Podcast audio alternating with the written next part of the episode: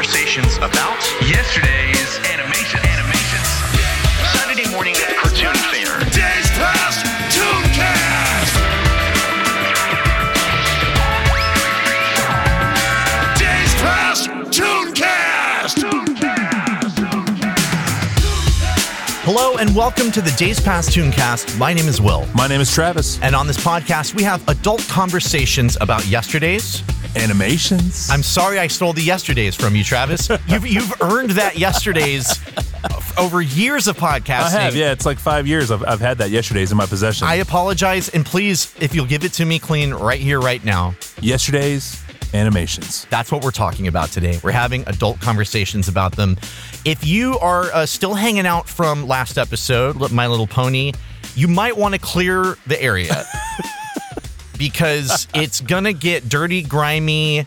We're talking about guns. We're talking about boobs. We're talking about cuss words. I mean, the 13 year old boy in me is just having a field day. Uh-huh. Has been for the past month, I guess, that you and I, Travis, have been researching the cartoon we're talking about today. I'll admit that I overdid it. I 100% overdid it. I'm it. not even that ashamed to admit it. Between the two of us, we've watched an entire season plus Yep. of a cartoon. We've watched a movie based on the comic book that the cartoon is based on. Uh-huh. We have watched hours of YouTube videos that are sometimes barely related to the subject that we're covering today.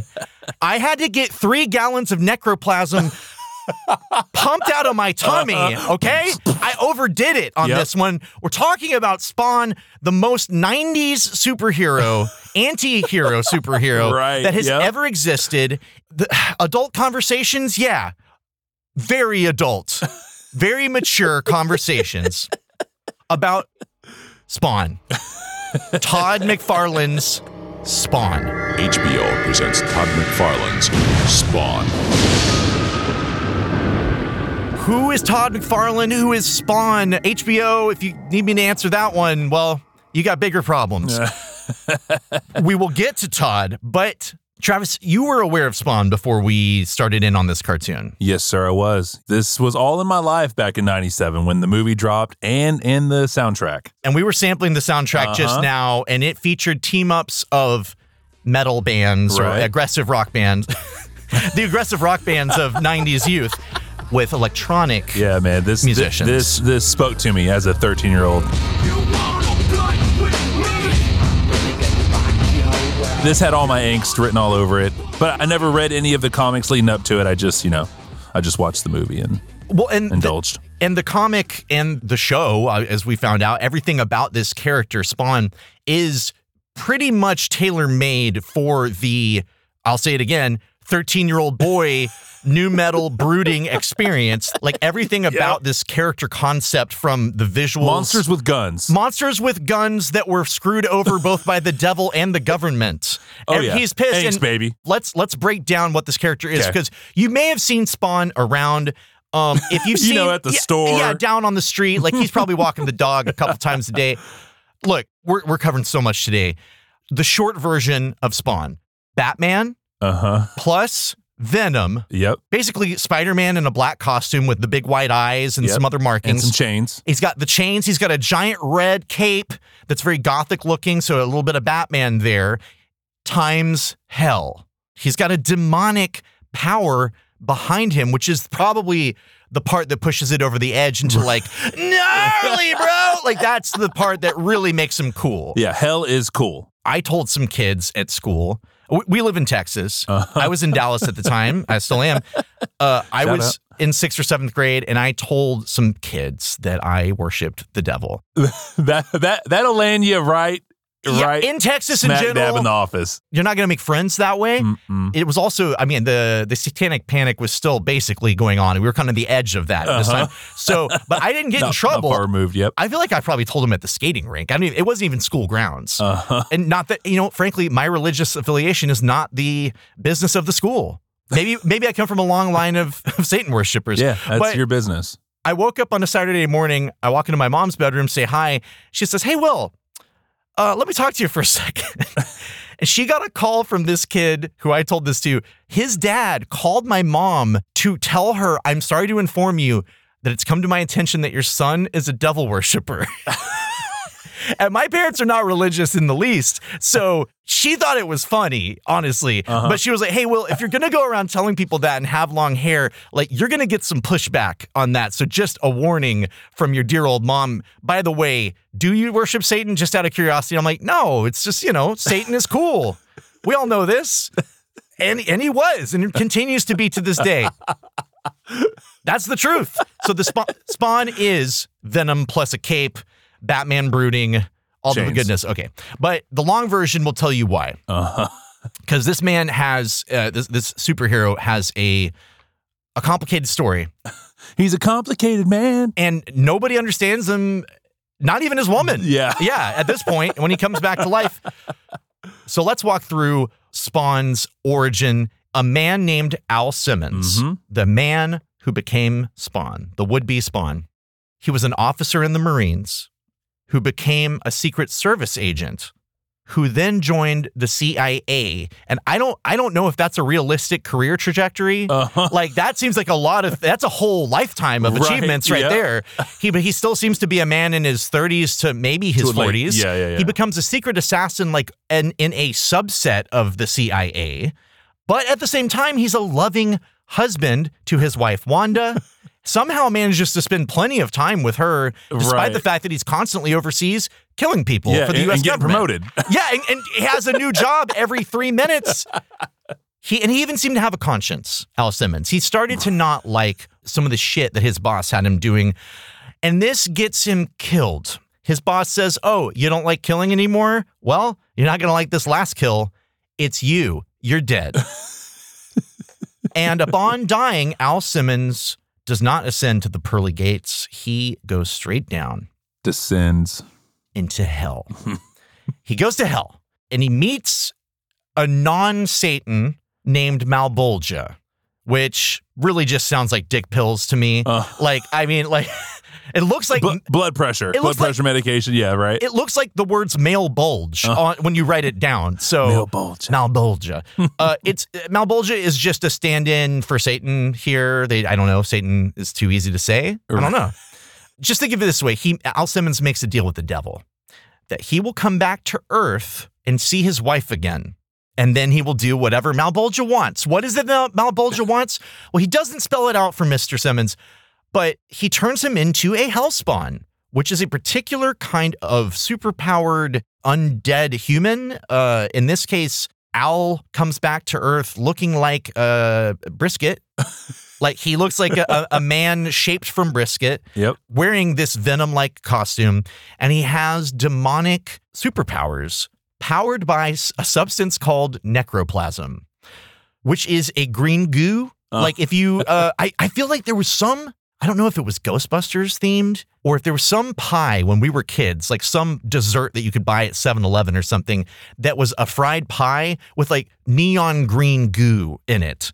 And I, I maybe I'm just imagining Man, this. this this this sounds familiar. Doesn't it sound right? Guys, does. let us know if I, I, feel like there were a couple of uh, there were a couple of items like this. he's he is one of these pies filled up with the goo Uh-huh. inside because the necroplasm if you shoot him if you cut his head off it doesn't really matter he's just full of that goo and he's going to be just fine and he can fly around and he can make his chains lift up and do things and his cape is alive and all i mean his powers are not particularly well defined right. but he definitely has powers.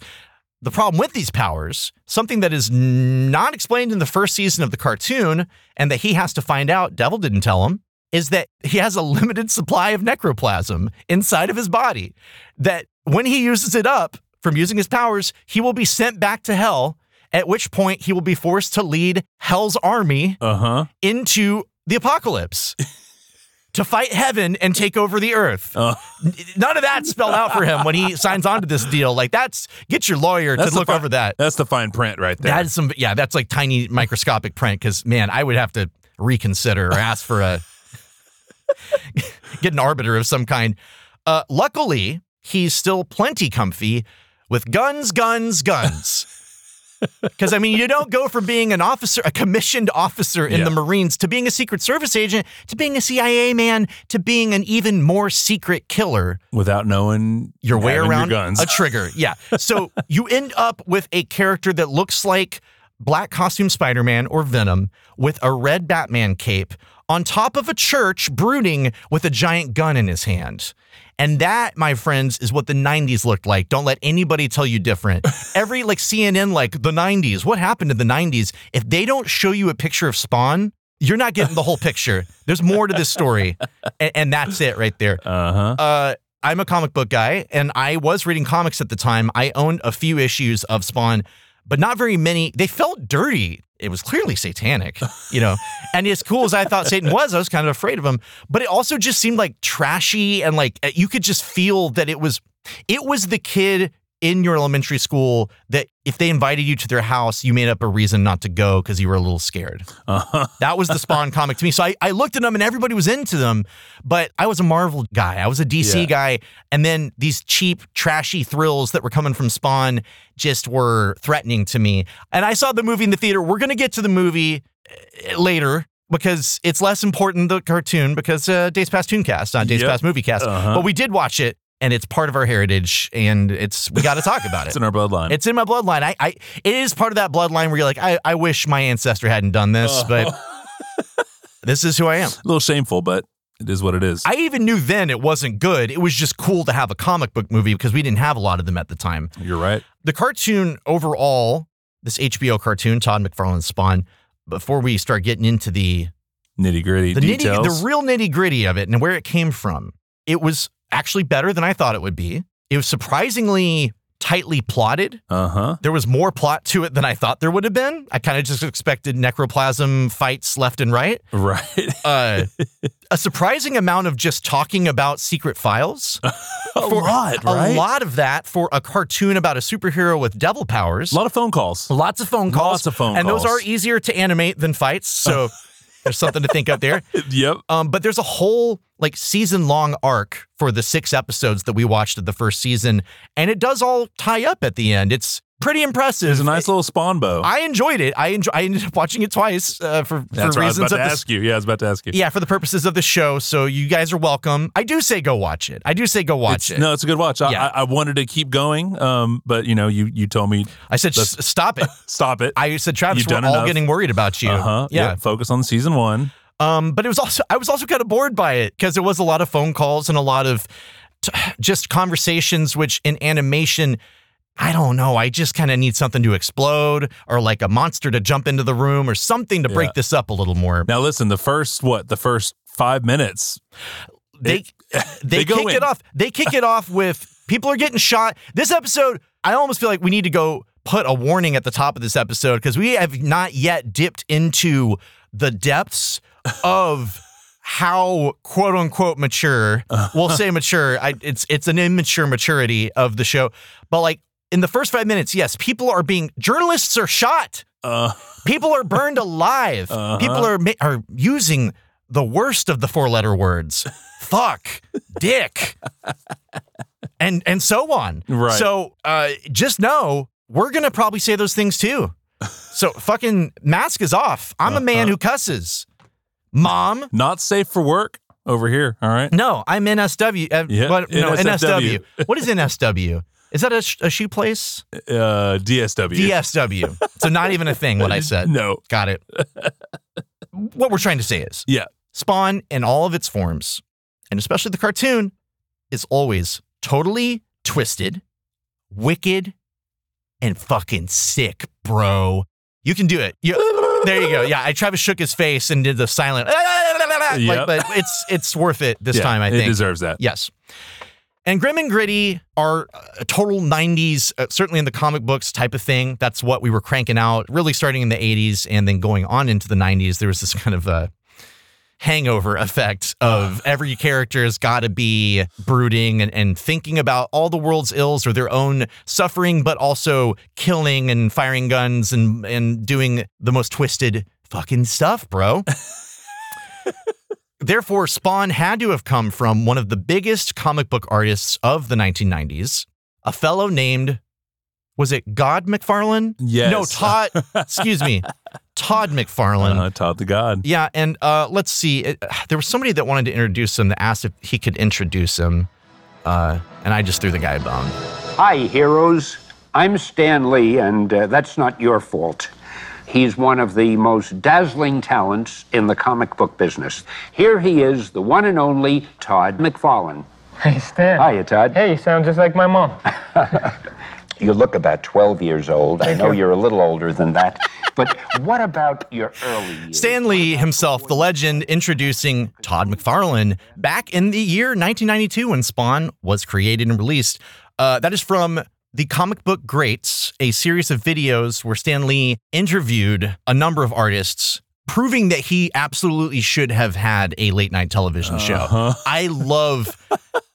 The, uh, we're gonna. I got a little surprise for you later on in the show, Travis. you imagine that uh, Stan Lee with uh, whoever his Ed McMahon would have been? I'm He's his own sure. Ed Oh, McMahon. his own- he, okay. he would request that he would demand that he gets to do two takes of every show, Okay. and they'll edit together him reacting to one with own. him on the couch and Yeah. one with okay. Exactly right. exactly right.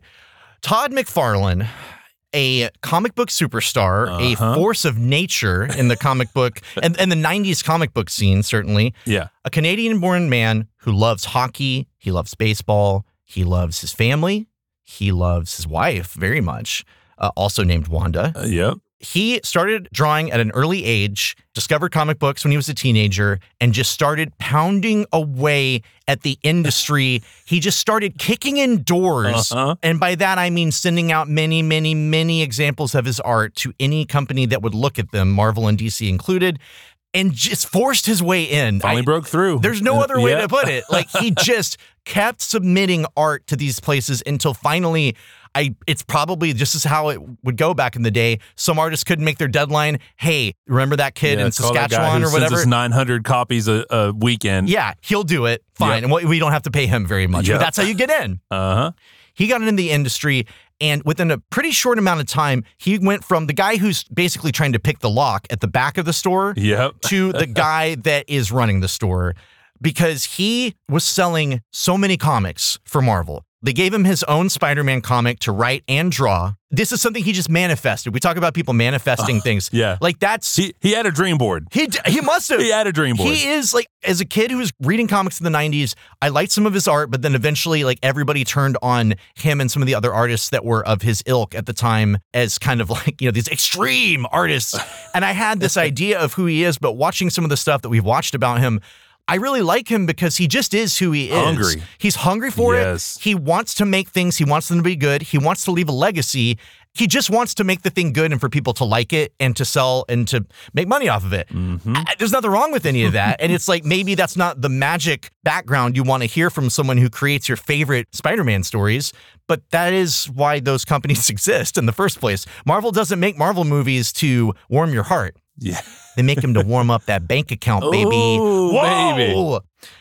The thing is, Todd and some other artists at Marvel who were pulling similar numbers, they got tired of not getting a bigger slice of the pie. Yep. Because if you're writing and you're drawing and people are showing up maybe just to see the art that you're doing, not even they don't even care what the the character is.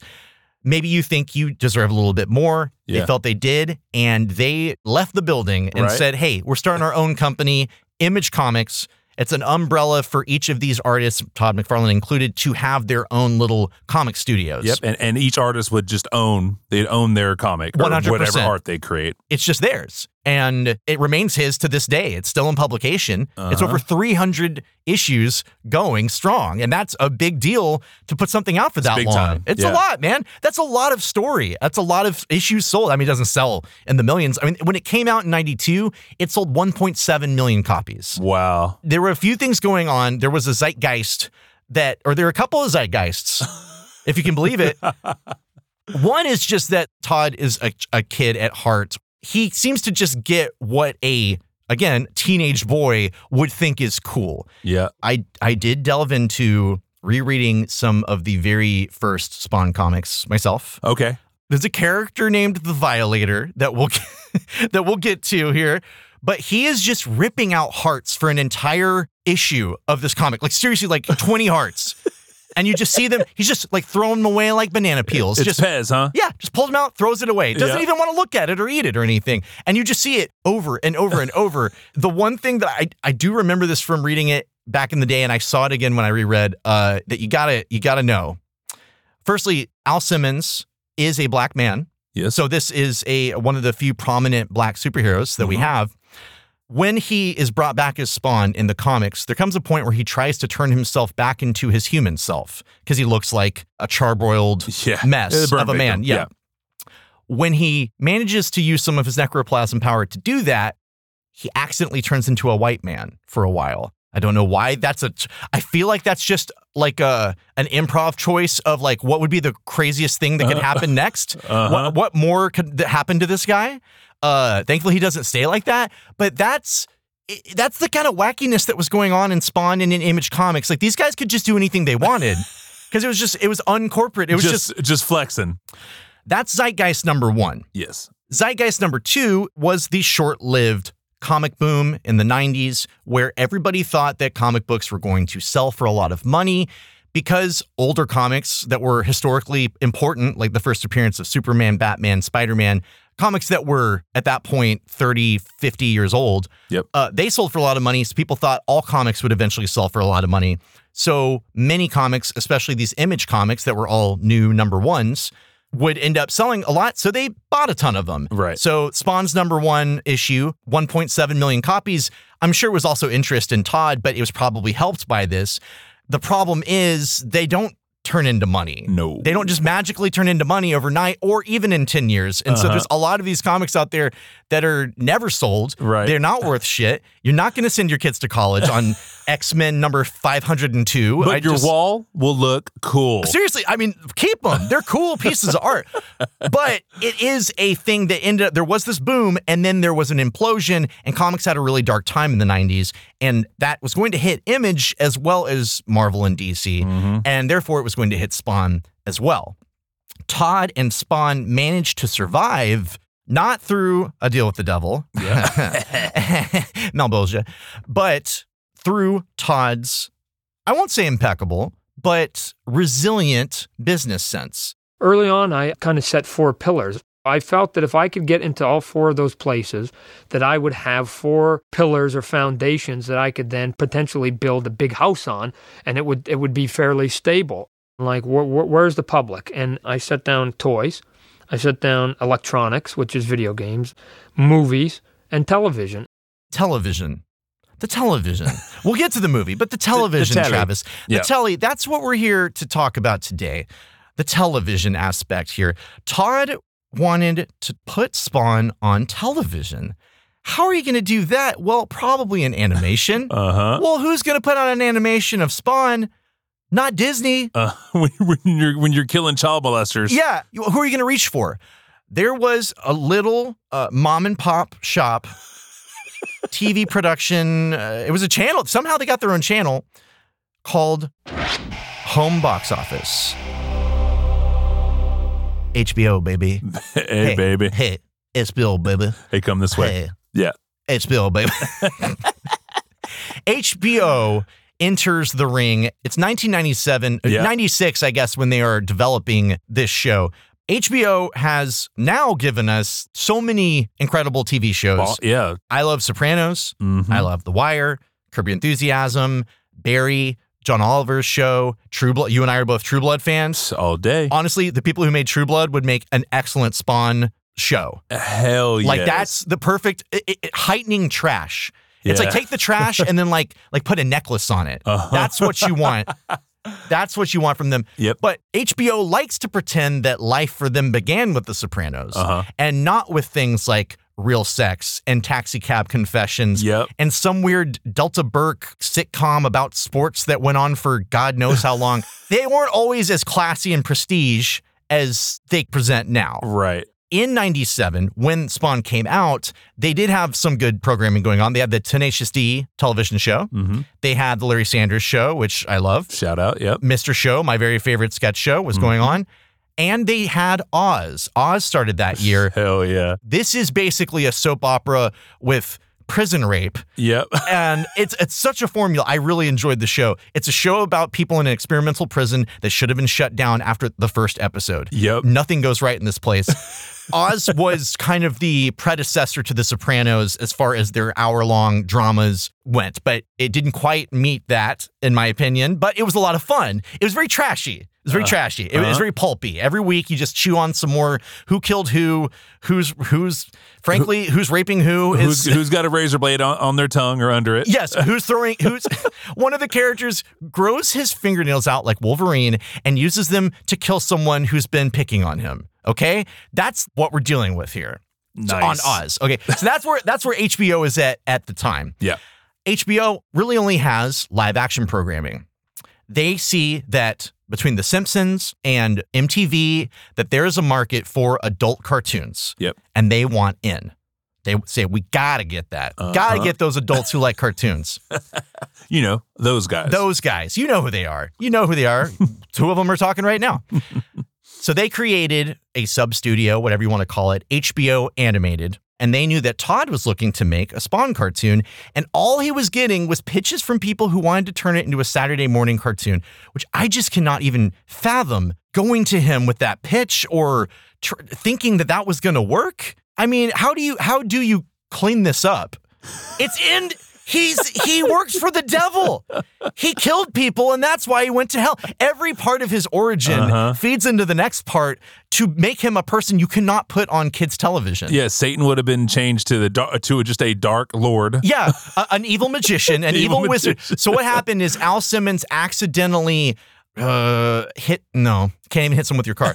Al Simmons was a government helper of people Uh-huh. and someone was jealous of him helping so they threw him in some some acid. Yeah. and changed him. That's right. And then the magician, the Uh-huh. evil magician Malebolgia said, "Hey, I'll give you powers to date your girlfriend. to date your girlfriend again." Uh-huh. Okay, and that's Spawn.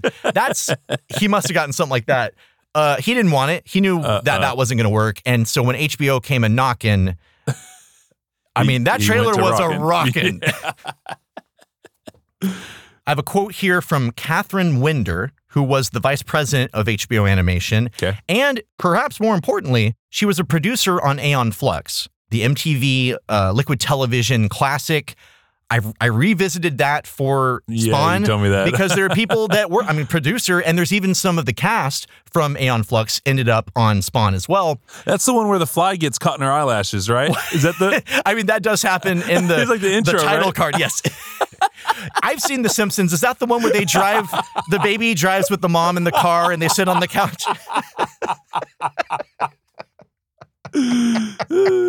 I've seen Friends. Is that that's the one where they're in the fountain? the fountain, right? yeah, that's the one. We we should pro I don't know. We, we if we can find a way to talk about this, I bet we could find a way to talk about Aeon Flux someday. I'll say, man, it's a wild show. Uh-huh. Catherine Winder, producer of that and HBO Animation vice president, said HBO provides few boundaries in the creative process, but we want to ensure that adult themes will only be used sparingly when it is needed to build on a story. Story. yep. Now, here's one from Todd. I wanted to ask one question. Can I say the word fuck?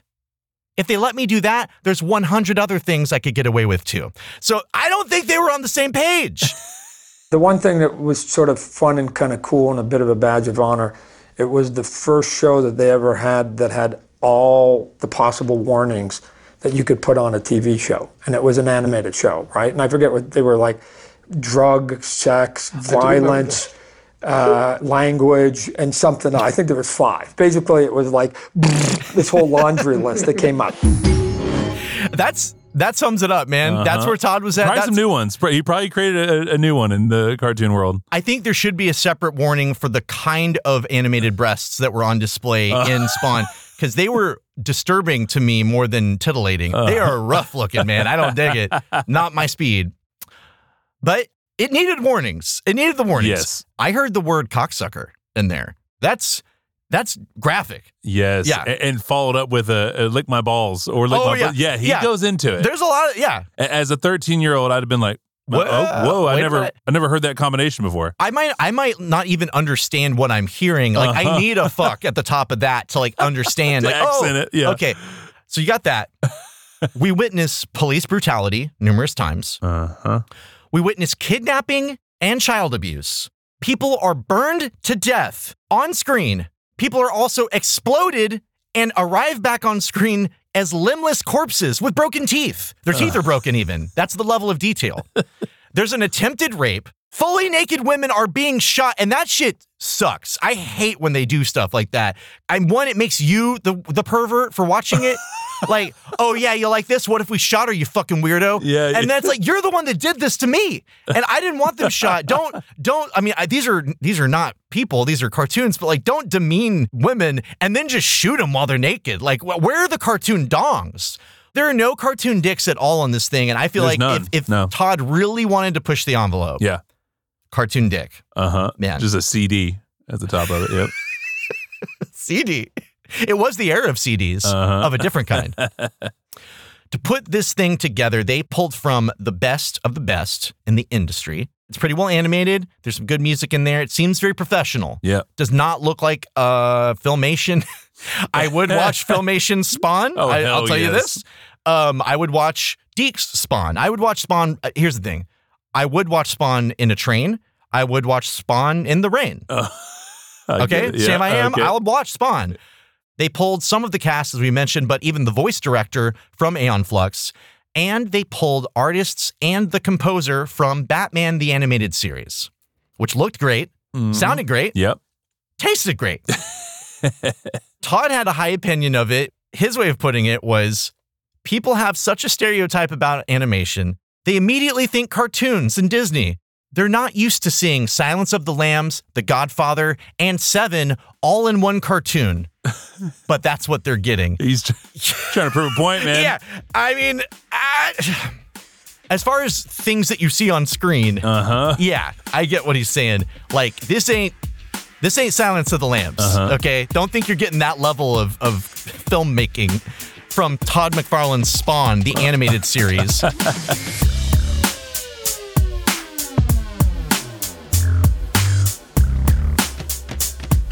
On May 16th, 1997, around midnight, you would have snuck into the living room and turned on HBO to watch the debut of Todd McFarlane's Spawn. And then fading into the screen is, I don't know, a Dracula castle? like a stone castle room live action. Uh huh. There's a man who's faced away from you drawing, inking pages of a Spawn comic book. Black suit, blue tie, looking like a dime store Godfather extra. the man himself, Todd the God McFarlane, is here to introduce you to Spawn. And not just this episode either. Every fucking episode, he has something to say. What would you do if at the moment of death, a voice from the darkness offered you the chance to live again? Have your answer? There's no time to think about it. Your heartbeat away from flatlining. Quick, what's the answer? I'm Todd McFarlane, and I created Spawn. I hope you'll consider the question I've just posed, because a man named Al Simmons didn't. When the question got popped on him, he signed like some stupid rookie in blood. he does think he's introducing the godfather of cartoons. But man, he's not a good host. Yeah, It's just not a right? good- I like I love Todd and it's very funny what he's doing, but it's not I don't think it's meant to be funny. No, and, not and this at is all. like I mean like they had Tales from the Crypt, right? Yeah. This is an HBO thing at the time. They had the Crypt Keeper who would introduce you to the stories that Yeah, were coming yeah, up, but he has a funny way of talking. His voice is not at all commanding.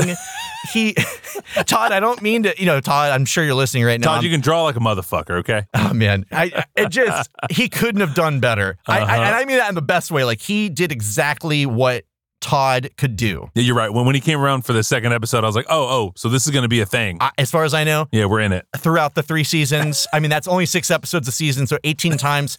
I want to know, like he's he's certainly committed to doing it. He's trying. I don't know if he's reading cue cards, if he actually learned his lines. He has to, s- a sh- lot of shit to say. Uh huh. Um, yeah, it doesn't add anything to the to the show, other than just a little bit of enjoyment, I guess. And now Spawn, so turn off your lights. Todd finally finishes talking to you about the show, and you're dropped into the world of Spawn, Todd McFarlane's Spawn. and here we are at the most complicated cartoon that we've had to discuss. Yep. Uh, not only in all the shit we've covered so far, but in what happens in the cartoon and the fact that we watched six episodes of it. That's what we're discussing today. Spawn returns from hell with amnesia, doesn't remember why he's back or what happened. Right. And that's just to set up explaining to us, the audience, what happened to him. That's the only reason. that happens. Like that, there's no good reason to have it be that he comes back to life and now he has to learn what's going on. Except we didn't get to see him die and come back to life and make the deal. Right. Right. Okay. Yeah. That's why that's there. Now, I, and I wouldn't complain about that, but there are so many visions of fire, of burning bodies. His naked wife, all of a sudden, Yeah, like, right. guns being fired in front of the American flag, like just a montage of him, his internal struggle, his angst.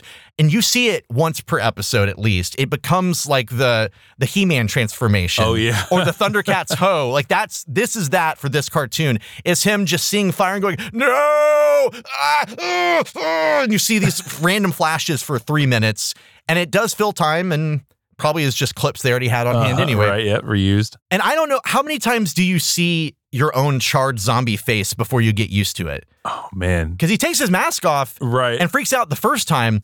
like if I shave, and uh, that's really only going to happen on accident. I have a beard, but if I accidentally shave it, it takes me a little over a week to be used to seeing myself in the mirror. Up until that point, it's like, a, Who, who's here? Yeah. Probably the same effect then, huh? So yeah, you're right. It's just about, it should be about a week. About a week, He can yep. do this for a week, and Uh-huh. then now he's pushing Right it. back at it. Well, he never adjusts. And so anytime he sees himself, he goes into one of these states. Anytime he sees fire, he goes into one of these states. It's not the the shining moment of the cartoon. I'll, I'll say that. uh, but the actor portraying Spawn is never phoning it in. He is always selling every one of those montages, every line, no matter how silly, no matter what. There are very few times where you go, wow, we hit the top of, of the mountain. And Keith David's voice, it was perfect. I tell you, I just adored doing Spawn. I would I would do it again anytime. It was a fantastic experience. Todd, let's uh let's do it again. if you don't know who Keith David is, you've heard his voice. If you watched uh, Gargoyles on Disney, he was the main gargoyle. Amongst the gargoyles, he was the top, I believe.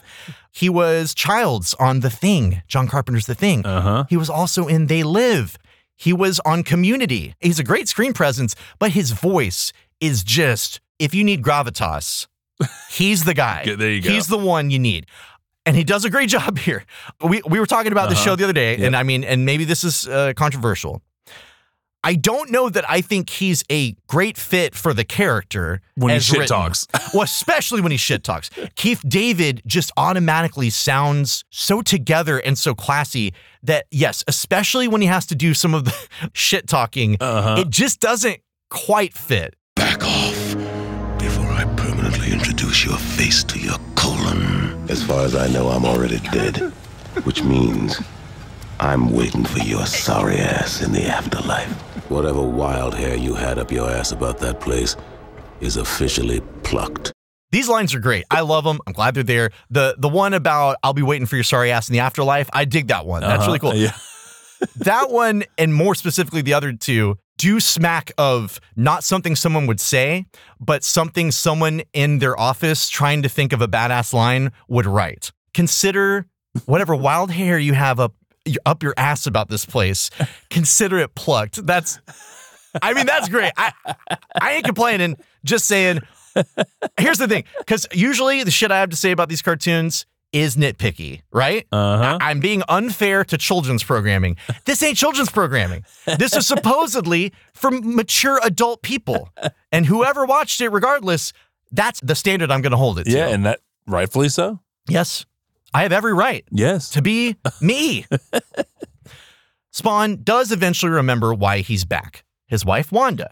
So he goes to visit her at their old house, but he can't do it in his costume. But he also can't go without his costume because he is a zombie made out of ground beef. Uh-huh. So he puts on a trench coat and beanie that he must have gotten from the same Burlington coat factory as the Teenage Mutant Ninja Turtles over his costume. Uh-huh. yeah, yeah, you you stick out more. I would say, honestly, if you just had the costume on, I'd be like, oh, well, look at that weirdo. But if it's someone is like, it's like if if a dog was like trying to pass as a human and just like had like a little hat And a thing on, bowler, yeah. and you're like, you're like, wait, that's a dog. Why you're drawing attention to the fact that you're trying to pass as human? That's worse. Now I think you're up to something.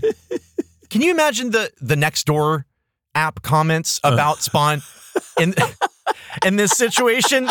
Like, I mean, people are already fucking assholes are already just like, there's a black man on our street, be careful. But now there's a man in a black costume Uh-huh. in a trench coat hiding behind in this animation the one tree in a field. And I think he has a gun. He's, he's, He's he, got ma- guns. he either has a gun or at least a few chains Uh-huh. that he is wielding right Guns now. with a Z. Yeah, like they would that thing would melt down with reactions.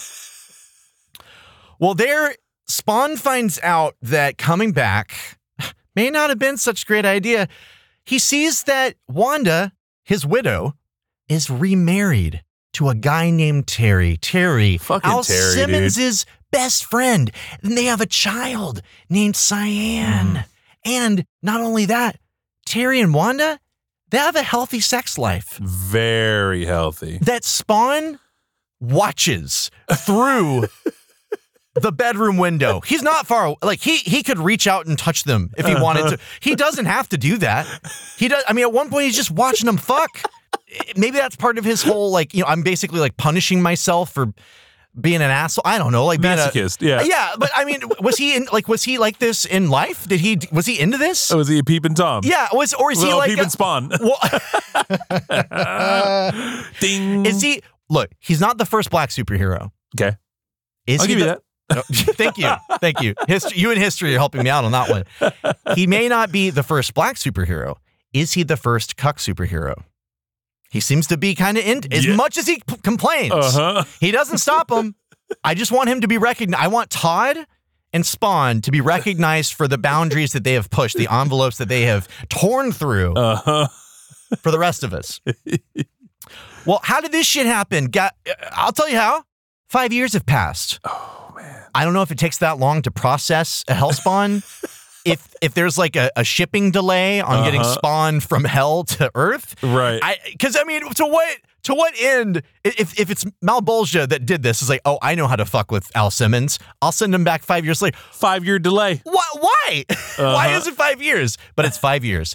And if it's 1997, like it is the when the cartoon was made, he died in 1992, and it's a very different world that he's coming back to. Oh yeah. He missed the OJ trial. He missed Grunge is gone. Uh-huh. Uh, Korn is their first album out 97. Oh yeah. Their Okay. their their their second album. I mean, is the, out. the culture is shifting, and it's like that White House is about to get very sexy. If you're into into voyeuring, you're gonna dig this. You're gonna dig what we're about to get into. You're gonna dig You're this. gonna dig this. It's been five years. Yep. He finds out from a character that is called the Clown. You know, Batman has a clown, the Joker. Uh-huh. Spawn, he's got his own clown, Yeah. but he's like a a really gross clown. Okay, so even more twisted than the Joker, if you can imagine it. This is a a short gentleman. Uh, I'm gonna put him at 4'11. Yeah. About yeah. Okay. And I'm gonna say that Todd McFarlane owes Danny DeVito royalties on this character. For sure. Yeah, because he he's a bald man. He's barely a clown. I mean, the, his face makeup only covers part of his face, and it's like uh, it looks like tribal paint Yeah, or it's like something. the ultimate. It's like the Ultimate Warrior. yeah, yeah, that's exactly that. yes. Um, and he's got the big goofy like my I'm balding, but my hair on the sides of my head is just sticking straight out. Uh-huh, yeah. I mean, he really he on the DeVito side of things. Think about this: the Penguin in Batman Returns, and then Frank from Sunny in Philadelphia. Gross, hedonistic. This character even carries a snub nose pistol Uh-huh. like Frank does on Yeah. Sunny. It's like this. I mean, he's not as as manic as Frank is, but just that like I'm gonna be as shitty as I can be and love it. Uh-huh. That is where this guy is at, and uh, he's not a guy though. He is from hell. He's not a man. He's a man. He's a demon man. What the hell do you want? Right to the point. I like that, I really do. Because it's not what the hell do I want? It's what does hell want to do with you? You got to see your wife. I got to see Spawn. Mm, baby's got back. You're about two seconds from wearing that smile around your ass. Yeah, yeah. Kiss me first, all right? He is there to make sure that Spawn uses his powers and is corrupted morally Uh-huh. throughout the season. Yep. Basically, anytime there's a chance for violence, yes, do violence, get mad, and use your powers. Why use your powers? Because if you use your powers, your necroplasm gets used up. And then you go back to hell and you can lead this army. And that's what he's wanting to happen. There's a thing in the cartoon, and it was in the comics too, and they never explained it in the cartoon. There keeps popping up a set of numbers. Yeah, right? yeah, yeah, yeah, Okay. yeah, yeah. And you and you didn't know what this was, Nope. right? Okay. Mm-mm. You wouldn't. They really should have explained it. It's just a set of numbers like with the Spawn logo right next to it. And it keeps counting down, but it's like 9999. And then later it's 9982. This is his necroplasm level. Every time he uses his powers, it goes down. But there's no system here. Uh-huh. Like it's just one, again, they don't tell you what this is in the cartoon. And two, like, I don't need to know the exact uh, number like it's a gas gauge where he's at. That's that's a weird way to do it. And they do that in the comics and it works okay there. I guess, but I don't. I just feel like it's so unnecessary. Yeah, and, no and, like, idea. it's something that like uh, like an like if you were particularly obsessive about well technically spawn didn't use his powers he whipped his chain but he did it with his hand so he didn't use any powers there but it's just inviting somebody to really critique that and look at well why did that use so much because it's just popping up so randomly that you don't even you can't keep up with what's Right. happening What's the chart here? why, Yeah. and, yeah, and what what should I feel when I see that? Because Uh-huh. by the end of season one, you don't know what that is. Right. You don't know what it is When, at all. when he flies, is that is that using necroplasm? I would- he's flying around. That's how he doesn't really walk. He, he I didn't see any necroplasm. He levitates. I don't. Uh, yeah, I think that is using necroplasm. I think anything he does that's not just a man, Uh huh. necroplasm. that's what fuels him. The clown, if he was just the clown all the time, would be a good enough character. He's fun. He's actually way better than he is in the movie. Sorry, John Leguizamo. Not necessarily his He tried, fault. man. He he. We'll get to that. Yeah. But he does have another side to him, and that's the demonic side, and that is the character you mentioned earlier, the Violator. There's a character named the Violator. who children were reading about in comics. There was a toy made of this character. You, you bought it, and then on the front of it, guess what it said? The Violator. Uh-huh. You know he's not just violating his probation or traffic laws. You know this has got to be something bad. He wasn't just speeding. He's not just moving violations are not his concern. It sounds like like the the scariest vibrator or the scariest setting on a vibrator. I mean, ugh. Violator. the violator. That is just it implies so much. And and like all we his form that he takes, he splits his skin open and this kind of lizardish eerie looking monster comes out and that's the violator. Almost like the Gozer dog. It is. There is a little bit of Gozer there because Yeah, it's the yeah, big red bug eyes. Yep. These three giant horns. It looks like all of its limbs are broken. Like it, everything is just kind of disjointed and weird, and Uh-huh. its jaw is unhinged. It, it's really effective. There are rules to follow. It's my task to make sure you do. Consider this a friendly reminder. Get with the fucking program. and you only see it really once when he fights Spawn, Yeah. which is like he, he should he should just fight Spawn a bunch and get him to use all that necroplasm. Get him right on back to Hell's Army so he can lead him out there. I mean, if that's the goal. And that is the goal of Violator for this entire season. And everything, Violator. every no, the Violator. Have you tried the Violator? That's one of the arcs this season. Is Violator is trying to get Spawn back to hell through use of necroplasm powers. That's where Spawn's at. He hangs out in an alley. I guess he he can't go rent a place. He, no one's accepting him with his mask on. He's gonna have to like show my an ID or something. uh, he's trying not to use his powers to some extent, although he doesn't necessarily know why. That's where he's at as a status quo, and what interrupts that status quo all goes back to a man named Jason Wynn, who is a smooth operator, a G man, Yep. Al's former boss, the very one that ordered him killed. Whew. Cold as ice. Yep. Okay. Enough said. This guy's on the phone and it's 1997. So he's on a landline all the time. Uh. He's chained to that desk.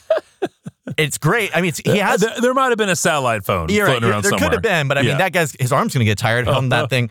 He's on the phone a lot, and luckily, he has like the smoothest voice in the world. He uh, he's voiced by an actor named John Rafter Lee.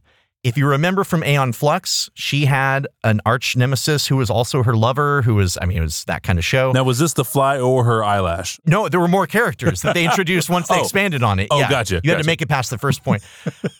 the guy, Trevor Goodchild, who was like the blonde guy Uh-huh. that was always at odds with her, same actor. There's a little bit of milk in the voice, milk and honey. We're in bed together, Senator. We have been for quite a while. So relax, bend over, and enjoy it. He is always on the phone in front of an obscenely large window. which is great. Again, I think that's great, but I also kind of feel like, what can you really like? Once the window is twice as tall as you are, Yeah. What more are you seeing that you couldn't have seen in the Uh-huh. first place? It's all for appearances. Is the wall still structurally sound? and he does a lot of the I'm looking out the window. If someone actually comes to the office, he like moves to the window and looks out. This is something that if I, I've been thinking about more and more watching television, especially a lot of these comic book movies where bad guys do shit like this. if somebody does that to you while they're you're talking to them, if if you were talking to me right now and you started walking away to look out the window, I'd be, hey, what's out there? Is my car okay? Like, why are you facing away from me while we have a conversation? And it's purely for show. It's it's Uh-huh. to intimidate to maybe say like, I don't even need to look at you. He's this kind of guy. But I think that you also can use it to just buy time to think of the cool things you're gonna say. Yeah. Because if I just walk over to the the window, I'm like, yeah, that is a shame. Shit, what do I say? it's coming back to you, isn't it, Mr. Simmons? That's what you need, and you got you can't let him see your face while you do Uh-huh, that. right. This guy's got his fingers in in every pie under the rainbow. Uh huh. Okay. Yeah. Yeah, I'll follow you on that one. Thank you for the support. Including taking clandestine meetings with one Senator McMillan. Gonna have your asses up on so many goddamn charges your great grandchildren will be answering subpoenas. I am a United States Senator. Now you don't break into my hotel room and snatch me off a woman, and you don't throw me in a friggin' helicopter like a piece of meat and fly me to New York in the middle of the friggin' night. And when we were talking about how much time is spent talking about and and looking at and Yeah, trying to and protect extorting secret people, files, yes, right. extorting people, uh, that's where that this that part of this comes in. He is extorting Senator McMillan for funding for political sway, I guess. There are times in this where I feel like I'm watching a Tom Clancy movie Uh-huh. because he's blackmailing a senator into running for president. They're meeting on the docks Yeah. or like flying in via helicopter. The dirt that Jason Wynn, we'll just call him Wynn a lot of the time, Okay. has on Senator McMillan is a fella named Billy Kincaid. What a name. What Sounds like a kid down the street, It does. but you don't want this kid on your street Uh uh because he's the illegitimate son of the senator who also happens to be a sexually motivated serial killer who drives an ice cream truck around, loves swing music, and kills children. That's the villain Yeah. of this car. I'm one of the villains of this cartoon, and people are trying to keep him on the street. That's that's Todd. That's Todd. what Todd's bringing you. So both Billy and his dad, Senator McMillan, are played by a man named Ronny Cox, who you may know as the lieutenant from the Beverly Hills Cop movies. You may know him as Dick Jones in RoboCop, who works underneath the old man in RoboCop, yeah. basically the head bad guy. Yep. Cohaagen in Total Recall, the head bad guy, and the Tooth Fairy killer on Dexter. Well, isn't that funny that he plays the Tooth Fairy killer when he plays the ice cream truck? truck Ah, the ice cream truck. Ice cream, Cream truck, truck killer, killer. on the Spawn animated series. So he he cut his teeth on killing on Uh-huh. Spawn, and then later they're like, "Hey, you did a great job on Spawn. We want you to kill as a Tooth Fairy man on Dexter." Jason Wynn does not uh, do these things himself. He's on the phone. He makes the arrangements. Mostly, and this is he does this way more than I would think he would as a government man. He mostly employs the mob to carry out killings, uh, any wet works. He uses a mob boss named Tony Twist and his crew. Tony Twist, one, is a hilarious character. Uh-huh. He is like he's honestly, I feel bad for the guy. He he is a very obese, Satchmo voiced mob guy. Uh-huh. Just like I cannot understand him sometimes because his voice is so in the throat. Go straight to the man. You know who I'm talking about? You prostrate yourself before him, understand? You're speaking for me on this, Castellano. You beg his forgiveness. Get on your knees, kiss his ass, his balls, whatever he needs for this to be all right. I understand. We got our tits in a fucking ringer on this. But he's not a great boss. He stays banging. He- oh man, look. The he- machismo on this guy. if Tony's on screen, Uh-huh. 90% chance they're animated boobs on the screen. Yes. Every every scene he's in, he's either in a limo being driven around and yelling at someone on a phone, or he's yelling at someone on the phone in his office at the strip club that he owns with two women in the background that are naked. Uh-huh. And, and and then they get shot. or Like, they're in his bed. and that's where the majority of the boobs you see come from. And they are watermelon shaped. They're too long. Uh. Uh, I'm I and I don't mean to body shame these cartoon women. I'm just saying I think someone designed them wrong. Uh-huh. They did wrong. But Tony can't catch a. The reason I feel bad for him is he can't catch a break.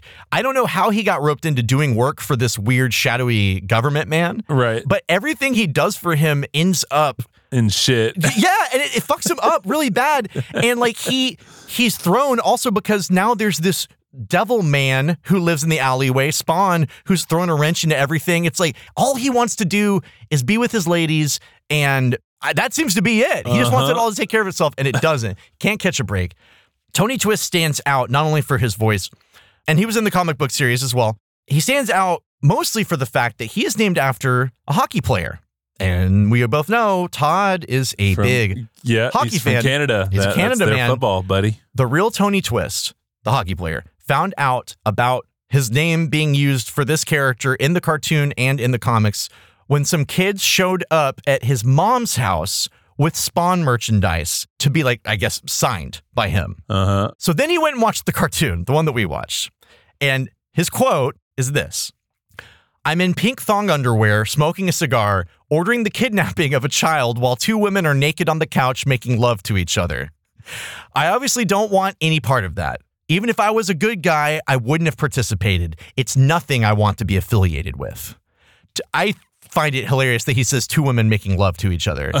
Because given that one of them is wearing like a leather cop hat and fishnets, and Oh, yeah. I mean, uh, and it's all making love, but I also they're just kind of fondling each other. To be Yes. frank, so he he took this to court. He is at first awarded twenty four million dollars, which is just a nuts amount of money. Yeah. Like how much did you suffer? Really? Is that that bad? But that decision got reversed. Then they kept going back to court. They're trying to figure out what how- who's in the wrong. I certainly didn't know who Tony Twist, the hockey player, was before. Not at all. Can you really say? I know Tony the Twist is a very specific name, but can you like? It's not copywritten. Right. The guy's not a hockey player. If I had a, a serial killer named Darryl Strawberry, is that a, a, a, a suable offense? I don't know. I really don't know. Todd ended up settling for $5 million. And I think that that still seems high to me. I don't know. Uh-huh. I, I mean, I understand this guy is like just genuinely offended by the content or whatever, but I feel like that's just taking it out on somebody versus like actual. Anyway, it's not my thing. It's not my thing, Tony, and I don't want you to come after me on this. But the the the mobster that you're that's named after you, I find very entertaining. Yeah. So it seems like a lot of money. I mean, th- that stuff should be capped off somewhere like way less. Than that. yeah, like uh, twenty bucks. Yeah, twenty go. bucks every Yeah. time I said your name. Uh-huh.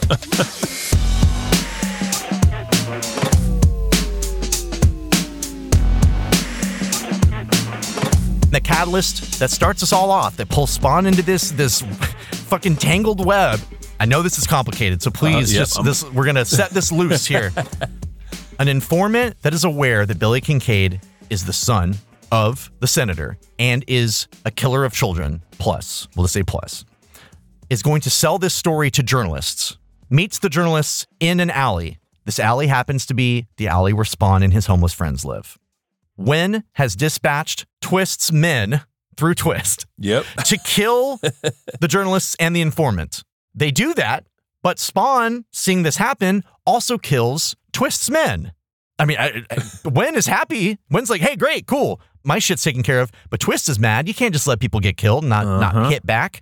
So Twist, wanting to know who killed his guys, trying to take revenge, hires a cybernetic killer.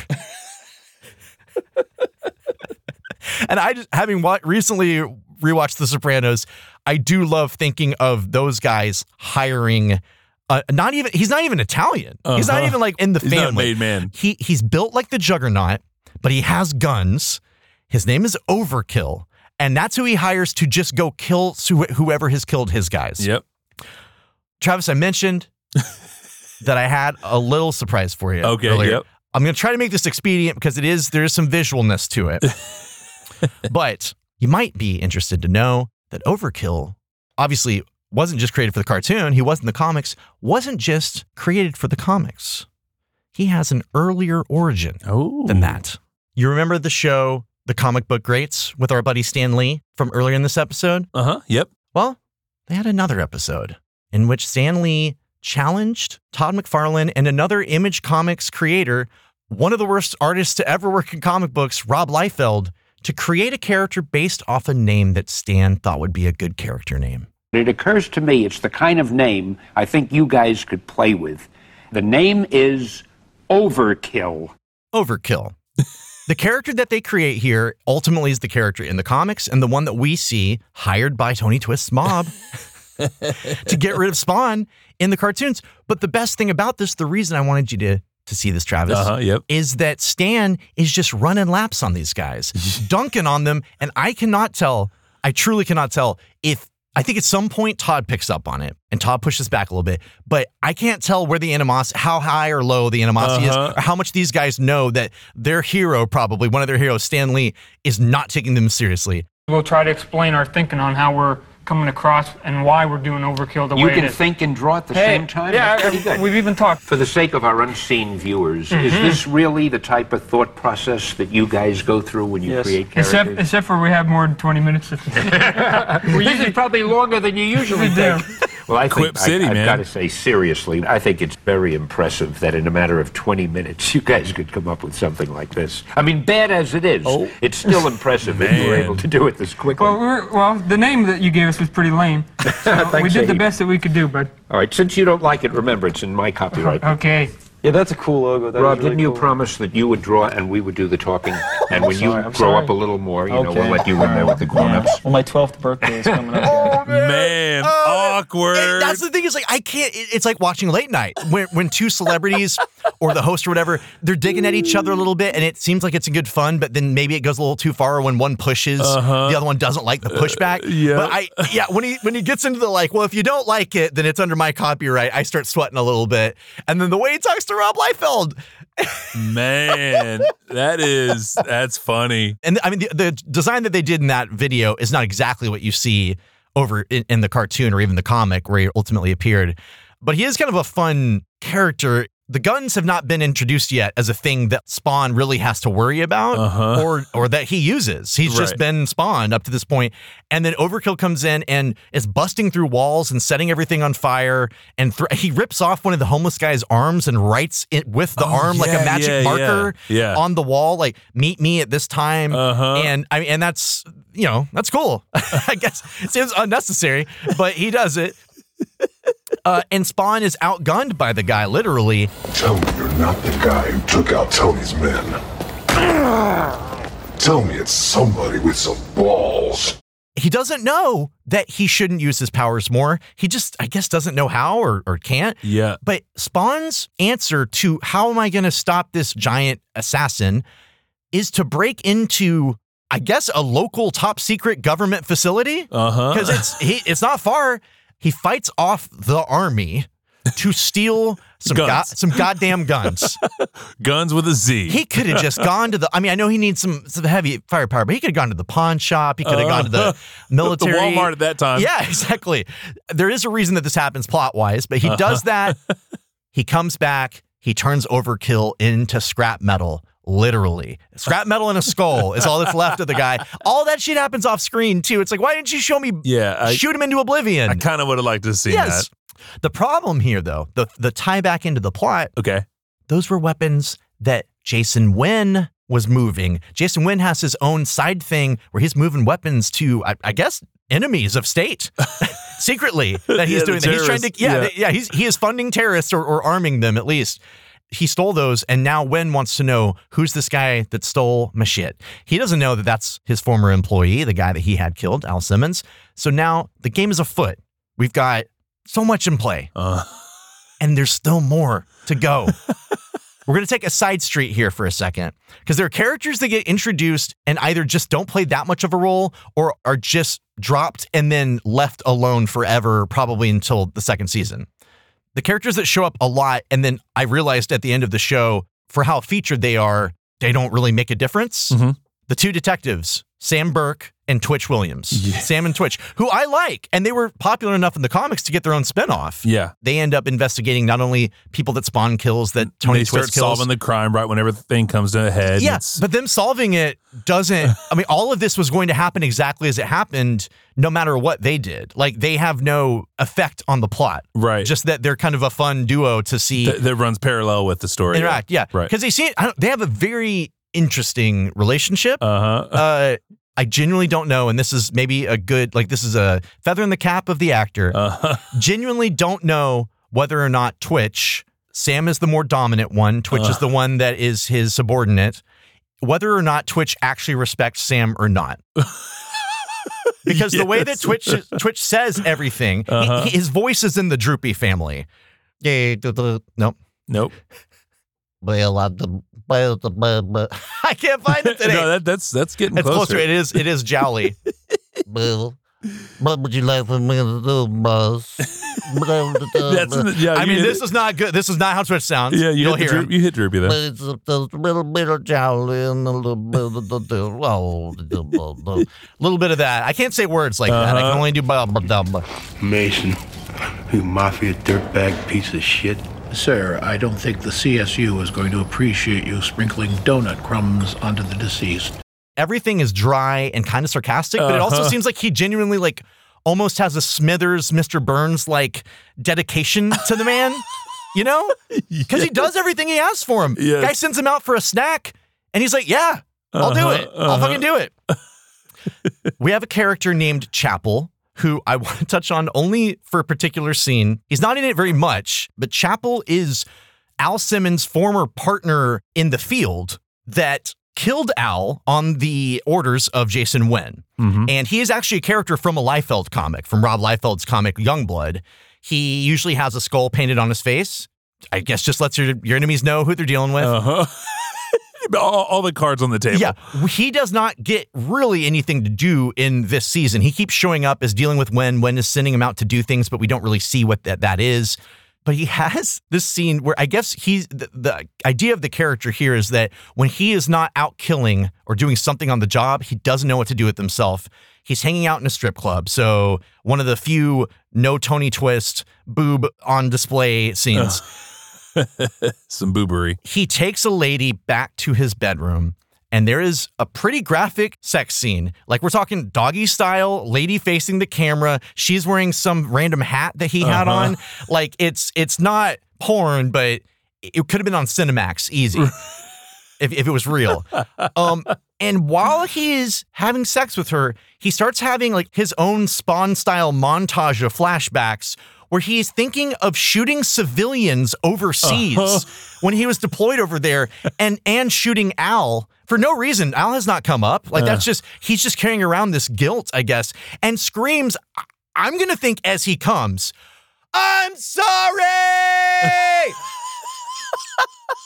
it's I don't know. Like this scene, this is an apex of like angst and and maturity, quote unquote, here. Because it's like he's he's banging, he's he just left the strip club. Oh, but he's got depth to him and he feels bad for what he's done. But he's just screaming, I'm so, like, does the woman turn around and say, like, it's okay, it happens to everybody? Like, what's the like how does she take that? I'm sorry. it's the it might it's one of the craziest moments in a very crazy cartoon. I'm sorry. That's a good side. You know what, though. guys? You know what, guys? More of us need to be willing to say this or scream it. that guy, le- forget Uh-huh. about him. We're not Yeah. going to talk about him anymore. Okay. One and done. There's a character named Cogliostro who, as far as you can tell at first, is just a very talkative member of the homeless community Uh-huh. that Spawn is in. He has a long white beard, a hat, weird eye, I think. He actually narrates the opening and ending of every Spawn episode. You've already gotten your Todd for the day. Yeah. It's like a dual intro. It always feels weird. It's like you get an intro to a chapter in a book, and then there's like a foreword, and Uh-huh. it's no, just get to the fucking cartoon. But Todd intros you. What if it was just Todd Todd with a wig in the cartoon that was a might second as well narration? be. Might as well be. It'd be a Uh-huh. hilarious voice performance. I'm going to tell you. This guy starts off every episode basically giving you another setup of Spawn's going to face this tonight, and also what questions might we ask you philosophically? Will he choose this or this? But he also is a character on the show, and then also finishes the episodes like Uh-huh. that usually. But he is a character on the show. There's a long tradition of this type of character in particularly like fantasy, sci-fi genre stuff, and there's a way to write it that's less frustrating. But this is such a frustrating character. For starters, we don't know in the show why he has any of the knowledge he has, because it ends up he he has things to offer Spawn. And that's okay that we don't know, but I imagine it's even more frustrating not knowing and then him behaving how he does. Uh-huh. Which is that he tells Spawn, You're doing it wrong. Then anytime Spawn says, How should I be doing it? I mean, this is paraphrasing. He says, You should find out for yourself. What you should really be worried about is another thing. Well, how do I worry about that thing? You'll find out. I will fucking kill he you. He doesn't answer a question with anything. What am I into here? What do you think? I think it's insane. Am I dead or am I alive? What am I? You're going to have to trust yourself for the answers. Stop tap dancing around the issue and spit it out. You've still got a choice. What kind of choice? If I told you, it wouldn't matter. How am I supposed to find out? How indeed. What like what I have to question I mean, because it's clearly a writing thing. You want to plant the seed of like, oh, there's more to this story than you imagined. There's a man out there who has a secret. Uh-huh. But then to bring that in and have him interact with the character and not give the secret yet, you have to just keep stretching it out and stretching it out. And what what benefit to this man would there be to do that? And the, and the other character, this is the one that is just dropped in, never interacts with Spawn or anyone else from the show. A character named Angela. Oh yeah, yeah, yeah exactly, uh-huh. exactly. Why would you immediately know who I'm talking about? Because she doesn't show up until episode four and is in two scenes that she doesn't interact with anyone we know, Yeah. and then doesn't appear again. Seems like I thought it was gonna. I thought she was gonna take off. Well, she will, I'm sure, in season two. Yeah. Yeah, coming soon. Uh huh. But she is a bounty hunter from heaven that hunts hell spawns and is a badass. Uh huh. The first scene she shows up in, she is catcalled in the most aggressive Man. way. I mean, it's Violated. It's I was violated. Sh- they could should have called this guy on the street the violator. Hey, sweetie, didn't I see you in a magazine? Got a boyfriend, Beaver Treat? Somebody to lick away your day? Beaver Treat? I can do that for you, baby. These are two random guys. Well, there's one talking, but there's two random guys on the street. Beaver treat. Uh huh. Beaver treat. Yep. I never heard that one. Me Is that is that how he offers oral sex, or is that? it sounds like a party favor. He so these two guys are are doing this to her, Uh-huh. and she says yes and leads them into the alleyway. Now, something to keep in mind is that one of these guys, the one doing all the talking, visibly grabs his bulge, Uh-huh. like he has something going on down there, Yeah. and does that, and also does the you know the oral sex, blah, blah, blah, blah, you know, V around the like it's it's it's very graphic.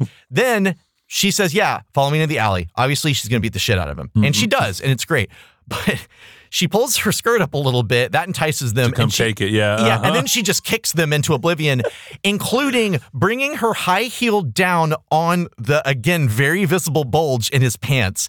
Like that was. It was rough to see, man. Very visceral, man. Yeah, it was. It was. And it's funny because this is what happens when you let the 13 year old brain do the driving. Right. There's a certain amount of that. I'm glad that I'm glad that she gets to they get their comeuppance from her. Uh-huh. But we find out that she is a bounty hunter for heaven, usually.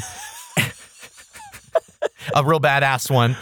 She goes to, I guess, I don't I don't understand. An office has to answer Yes. to a boss. She asks. She goes to like someone who is like a like a, a temp agency Uh-huh. like boss, basically the person who hands out the bounties. She goes to this woman. Why wasn't I called about the Hellspawn? You've had me deliberately taken out of the loop. Angela, really? I've taken out the last two Hellspawns, and I want this one. All you gotta know is that there's a bounty hunter for heaven out there. Her name's Angela. She'll stomp a dick if she has to, Uh-huh. and she won't be back until season two.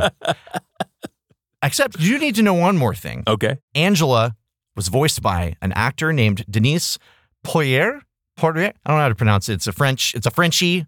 P O I R I E R. Okay. Poirier. Uh huh. Yeah. Poirier. Poirier. Who is in fact the voice of Aeon Flux herself. They got Aeon Flux. They, they flew Aeon Flux in to voice a character who showed up for one second because she was a popular character. She got her Uh-huh. own comic, all that. I just wanted to do to let everyone know that because she deserves the credit. She has a great voice. Her her eyelashes, the fly, they all deserve credit. But she is a popular character. That's probably why they wanted someone specifically a bigger name or a, a proven name for yeah. that. a Household name. Now, clear all of those players off the board. That Mhm. was just a little palate cleanser because they aren't going to come into the rest of this. Things really start to heat up. when Wanda, Spawn's widow, turns out she's a lawyer. She's going to do some pro bono work for an alleged child killer and abuser named Kyle Watson. Yep. That's not Billy Kincaid. Nope. It's Kyle Watson. Those are different names. She goes and visits this guy in jail. She has evidence that doesn't make sense. And she has a conver- on this cartoon, she has a conversation with an alleged child killer about pills that make him impotent that they call castrators. Uh-huh. That's a conversation you and I had to listen to and watch. I watched it twice. According to his medical records, the pills are castrators. They keep him impotent. I can't diddle myself no more or nothing. I'm a good boy. Things are starting to unravel.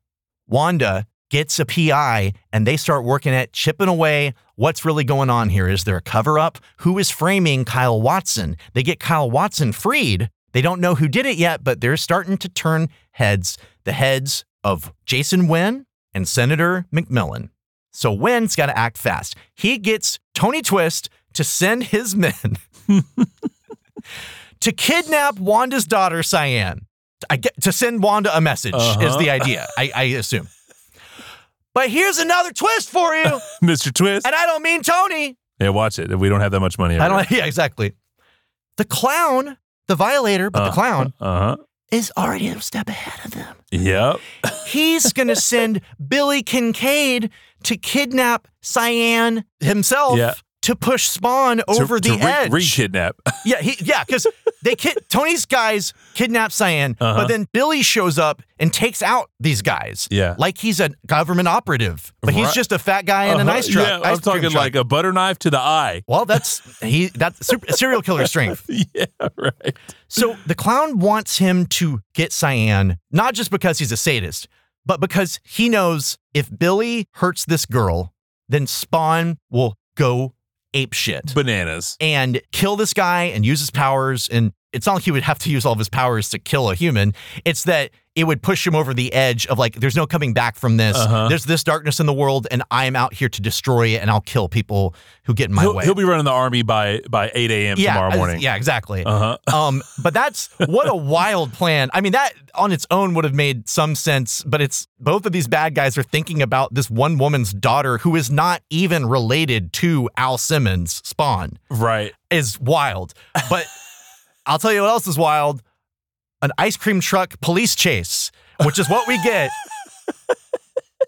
Spawn is on top of this truck, Uh-huh. trying to hold on. Billy's running Cape off with the girl. yeah, cape flowing. But Spawn is faced with. I mean, it, it's a no. It's a no-brainer here. Who's going to win? Hellspawn versus guy with butter knife. As Uh-huh. good as he is with Uh-huh. it, Spawn is faced with the choice: Do I kill Billy Kincaid or not? Right. And it really it it reminded me of True Detective, an HBO show, a lot because you've got this character in Billy Kincaid who lives in a weird house, lights candles, puts Everywhere. on swing music, has like a whole thing that he's going to do, and he's killing and hurting ki- and, and abusing kids, and it's being hidden by his senator relative, his his dad, and that's all being covered up. And in True Detective, that is exactly what's happening. You have that last episode where you face this guy in his weird place, and he's been hidden because he's related to someone in power. And so again, I think HBO has really just been pulling from Spawn for the uh-huh. past, you know, 30 years now or 25 years now. It's wild.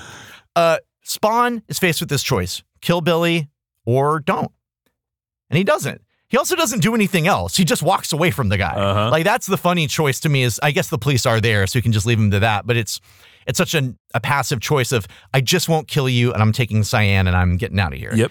And then the clown, pissed off about that, just shoots Billy in the face and Uh-huh. puts him out of his misery because his plans are fucked. Yep. Spawn does save Cyan, and he's very sweet with her. Yep. Gives her the ring. Okay, that's this is the thing that I think is selfish of of Spawn. Oh, he- yeah. Okay, Yep. he, his wife does. Wanda doesn't know that he's back. Wanda and Terry, his former best friend, don't know how he feels about him at this point. Sure, liked watching him have sex. Seems like He'll do it again. yeah, he will. he, will will, strike again. again. Yes. Spawn's cuck, man. I just imagine him getting arrested for it in his trench coat and Oh beanie and saying. I will do this again. You can arrest me, but I will do this again. that's basically the end of season one, which means that that's where our discussion of the movie Spawn Picks up. begins because it came out in August of 1997 between the first and second seasons Yep. of Todd McFarlane's Spawn on HBO. The connective tissue here is a writer and showrunner, Alan B. McElroy. He wrote and showran Spawn, and he wrote the screenplay for the movie Spawn, which are pretty different beasts. Uh, one I enjoyed overall, and one I did not enjoy. One made my girlfriend leave the room and not come back for the rest of the night. I can't blame her. you really were a, a trooper for sticking through it. So was I. You know, I can't believe I watched it and fell asleep and then watched it again because Uh-huh. I fell asleep. Like I shouldn't have even given it that that kind of attention. But the this guy Alan B. McElroy, he wrote Halloween Four, the movie Halloween Four, which is not like the best one, but he wrote that one After He- three, right? It was right after three. and- Before f- before five. yes, uh, Wikipedia says yes. okay. He also wrote Left Behind, the movie adaptation of the Christian book series starring Kirk Cameron. What? When the rapture comes and takes people and those that are left behind. Uh-huh. Yes, he wrote the screenplay for that. That's big business. And now it's funny because I'm thinking of that and I'm like, oh, well, that's kind of on the spectrum. That and horror movies, you combine those, you do kind of have Spawn in a way. Oh. Just as like there's biblical shit, Minus there's Kirk. Halloween. Yeah, minus, yeah, don't get, he wouldn't show up. yeah, don't bring Kirk Yeah. into it. Well, he would never uh, he would never kiss a, uh, an actress that wasn't his wife in the first place. So Oh, really? I believe that's true. so Alan McElroy, before all this, he had written a screenplay, and here's how he puts it: about a guy who escapes from hell, and the devil sends three badass bounty hunters after him. The tone was on point for what New Line wanted for Spawn, the movie. Absolutely, it is, or at least what they would have liked to have shot for. Uh, and so that got him into writing the movie and the TV show, which is quite a windfall for him. This summer, evil has a new enemy, justice has a new weapon, and the world has a new hero. Spawn. Spawn the movie. We both saw it in the theater, yes, when it was new. Yes. Watching it again, I couldn't believe that it had made it to a theater. Uh huh. And that not only that, that I had paid American money to access it in a theater. Uh-huh. Like movies like this just don't get made anymore, and they don't make it to the theater if someone makes them. They go on YouTube. This is yeah, or direct to whatever. Yeah. Did they even do direct? I don't even know. I mean, like those Walmart bins for like five for five. Oh, not- yeah. Those are going to run when out. you're like, I've never even seen this title before. Yes. What is this? It's one of those. It's it is truly not good. I mean, it is what it is. It's it, I had some fun. Uh-huh. Uh, I'm like, wow, Martin Sheen looks pretty young, actually. It's weird how young he looks in the 90s. You know, I'm thinking this guy, he's out of their price range, isn't he? Uh-huh. Maybe that's why it looks so bad, is that they had to pay for him and uh, John Leguizamo as the clown.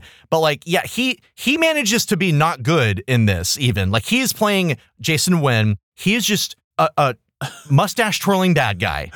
Tried and true, through and through. Just a bad guy, not the smooth operator that he is in the cartoon. Uh-huh. What a waste of a good actor uh, this guy is.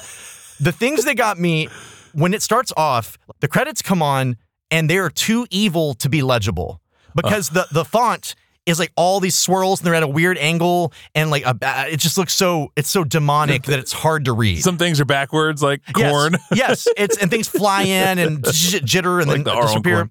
But they end up doing like right after that this VO over a background of fire and church imagery, and it reminds me of like like how Buffy's intro was back in Uh-huh, the day, yep, or, yep. or a Bad Fox like demonic sightings in history kind of show, or now like just a YouTube documentary. They all look like this, you know, Uh-huh. and that's that's how they open up and they just tell you about Spawn exists, hell, Malebolgia. All I mean, they just kind of lay it out enough for you. Uh-huh.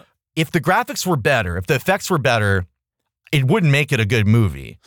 It would just make it palatable. I don't know. One or the other has to be improved on for this to be palatable. But the computer stuff that they do looks like virtual reality a lot It's of the time. Yeah, yeah. It's look, you could hear the deafening sound of a thousand Dell computers trying to generate all of these things. The fans were just working overtime. It's it's like because and it's just so clearly digital. Like it's Uh-huh. and it should be. It's 97. It's not a high budget film. Uh-huh. But it's really bad. All the Spawn characters in hell. Oh man. Well, so the, yeah, the worst thing is like, I mean, that's the part that looks like virtual reality. Oh, when they go into hell, yeah. The whole thing, it's like we hadn't started to do this virtual set type of thing yet. So like, Spawn is in hell. And he's the only real thing there. Everything else is computer generated. It looks like Dactyl Nightmare and Malebolgia. There is there. Malebolgia is there.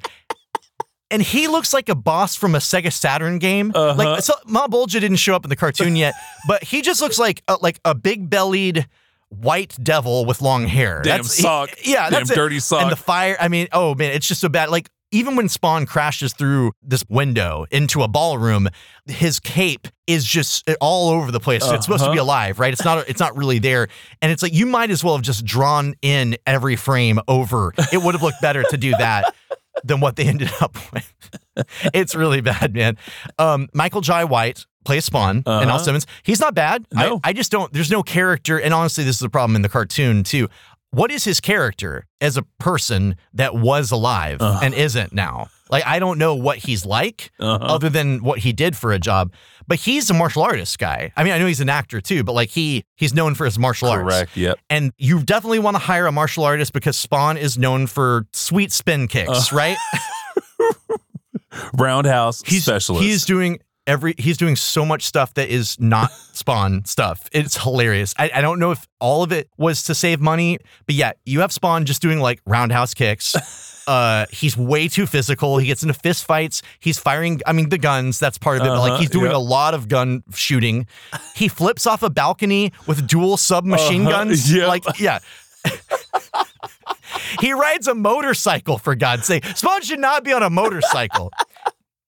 And I understand why they didn't use the cape more. Like most of the time, the cape isn't Uh-huh. even on the character. They would have to animate it all the Yeah, time. that's it would look like. $100,000. But he does just look weird, just being a guy in a Venom suit, Uh-huh. essentially. And then they pulled this trick that Marvel used a lot later, which is for some reason you just never wear your mask Uh-huh. except for certain moments. Because that's what they do with Iron Man. Like anytime Iron Man has a conversation with somebody, his faceplate goes up automatically because they're like, well, we paid for Robert Downey Jr., we should let his face be on screen.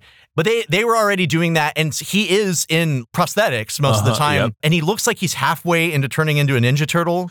Like it's not a bad, it's not a bad look. It's just Uh-huh. like it is a it's a funny thing to have to see all the time Uh. because he rarely wears the mask. yeah, the ma- the mask comes on maybe maybe three times. Yeah, in the movie. it- it's why it feels between that and the cape, which again I understand why, but like it, it makes it feel less and less like Spawn. Like they Uh-huh. took names and co- general concepts from Spawn and then like grafted them onto a espionage movie because Uh. that that's a lot of this is espionage.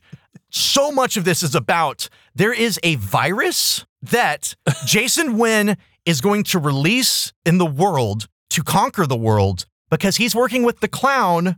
Yep, the clown, the violator, and then Spawn will have to go back to hell and le- and conquer the earth. I don't know. I mean, it's you've got two very well-regarded actors, one in a clown costume, and they do a good job of making him look very short. I, I don't think he's a tall guy like Uh-huh. Osama, but like he does look four yeah, yeah, at the party. Yeah, at the party looks. and, and again, I, I don't know if DeVito just didn't call back, if his agent couldn't be reached. I mean, he would have been the obvious choice. Martin Sheen and John Leguizamo are having to interact as an evil government man and a clown from hell talking about releasing a virus to destroy the planet. in the shadows. In the shadows, yes. And and Leguizamo smoking a cigar. I mean, I don't think those two ever thought they would be doing that, uh-uh. and Uh-uh. they did though. They sure did. so Leguizamo is playing the clown, and he is good at playing annoying characters, but he's annoying in a way that you don't want to watch on screen because a lot of the time he's just he's annoying not just Spawn, he's annoying anyone who's around, and including you, the viewer. And it's really I don't I don't know if the mask had been out yet. I don't remember when the mask was released. Yeah, I feel, I feel like that was in 90, 1994. It feels like they're he's playing the character basically like an evil version of the mask with fart jokes. Uh-huh. Like kind of like a, a cartoon character come to life, way more animated than at least the version we got in the cartoon, which was way subdued. I mean, the comics, he's just kind of like talking and then he turns into the monster. Yeah. That's it. Uh-huh. And now it's like, I guess because it's like Leguizamo, they're like, oh, these jokes are just going to cut through. None of them. They're them. gonna hit. None They're of them gonna are land. I think the only time I laughed is that he had CGI fart clouds come out of his butt. Yep. And those are just funny to me. You got so me with that, th- you yeah. got me. Yeah, you got me. You got me with that one. Good on you. Oh man, I mean, it's so bad. It is. Todd, I don't know if you liked what you saw or not, but you know, I do think it made its money back. I think it did It decent. doubled. It doubled its money. Yep, okay, doubled it. I was gonna say I don't think it was unsuccessful, but you know, you you sent me something about how they're making another one.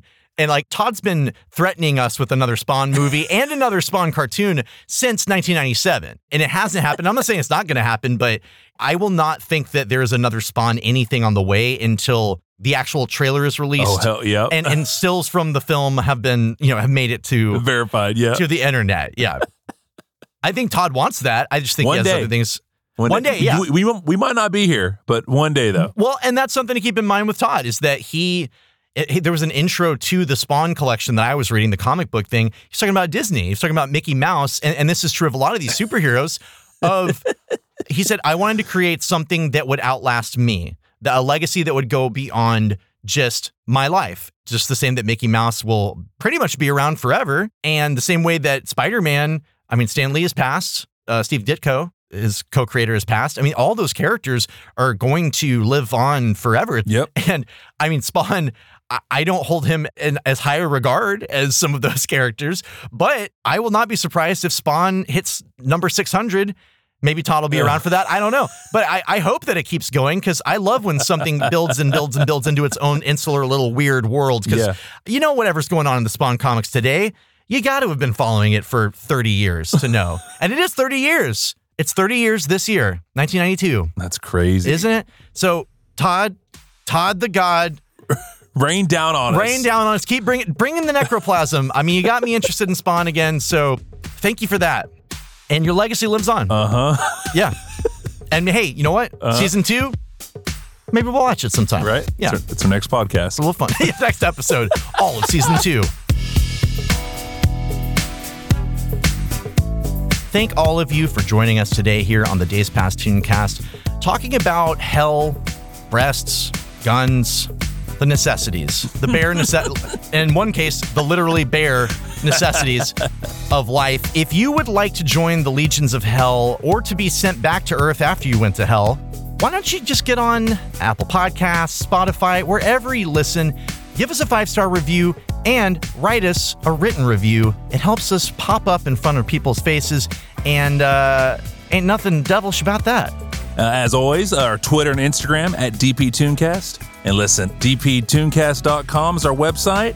We don't have cartoon boobs there, but we have all of our podcasts. I have been talking to our tech about Oh. where we're at with the cartoon boobs. Okay, cool. Okay, that's coming, though. That Okay. is the licensing issue that we will be resolving. Uh, the code's there. he promises me the code is there. The algorithm's working. Seems like he'd been working on it for a while, Uh-huh. actually, but pretty deep code on that one. Travis, now has come the time, yeah. and we haven't done this before, and this is going to be so fun. There's going to be a reveal right here, right now. You and I are, are rotating, choosing the cartoon that we'll be talking about on these episodes. I chose Spawn for this episode as a follow up to My Little Pony. And now it's time for you to reveal your pick for next episode's cartoon. Lay it on me. Will, for this round of cartoonery, we're going to fall into The Highlander, the animated series. Oh my God. We've been dancing around it for a minute. I mean, this is another one where we got. I'm. I've not seen the movie, so I have to see the movie now. I know You haven't seen any of them. I'm. Well, no, and I've. I know about the other ones. I know that there's problems. Bu- buckle in, Buttercup. Yeah, yeah. I'll at least watch the first one. Uh-huh. Uh, we, I, we keep getting assignments from ourselves of like, I guess I got to watch 14 movies. And the USA series oh my God, that ran for 18 years. Well, you know that I'll watch at least an episode of that just to know where we're at because I, I think the cartoon is in that continuity. I think I mean, so, who fucking too. cares? I But- think so, too. Oh man, I, I caramba. All right, we'll, we'll, we'll see it in be. five weeks. Uh, so shall it be. Uh-huh. Uh, when DPTC returns, Highlander, uh-huh. the animated series, and until then, tutor my duder. Tutor my duder. There are these little synchronicities too of like, well, we were both in this. We were both Yeah, in this. cohorts, yeah. cohorts. we we we hoarded together. We both cohorted. Cohortated. I was hoarding alone until the cohort came. We decided to cohort, split it up a little bit. The hoarding business was getting too, too much.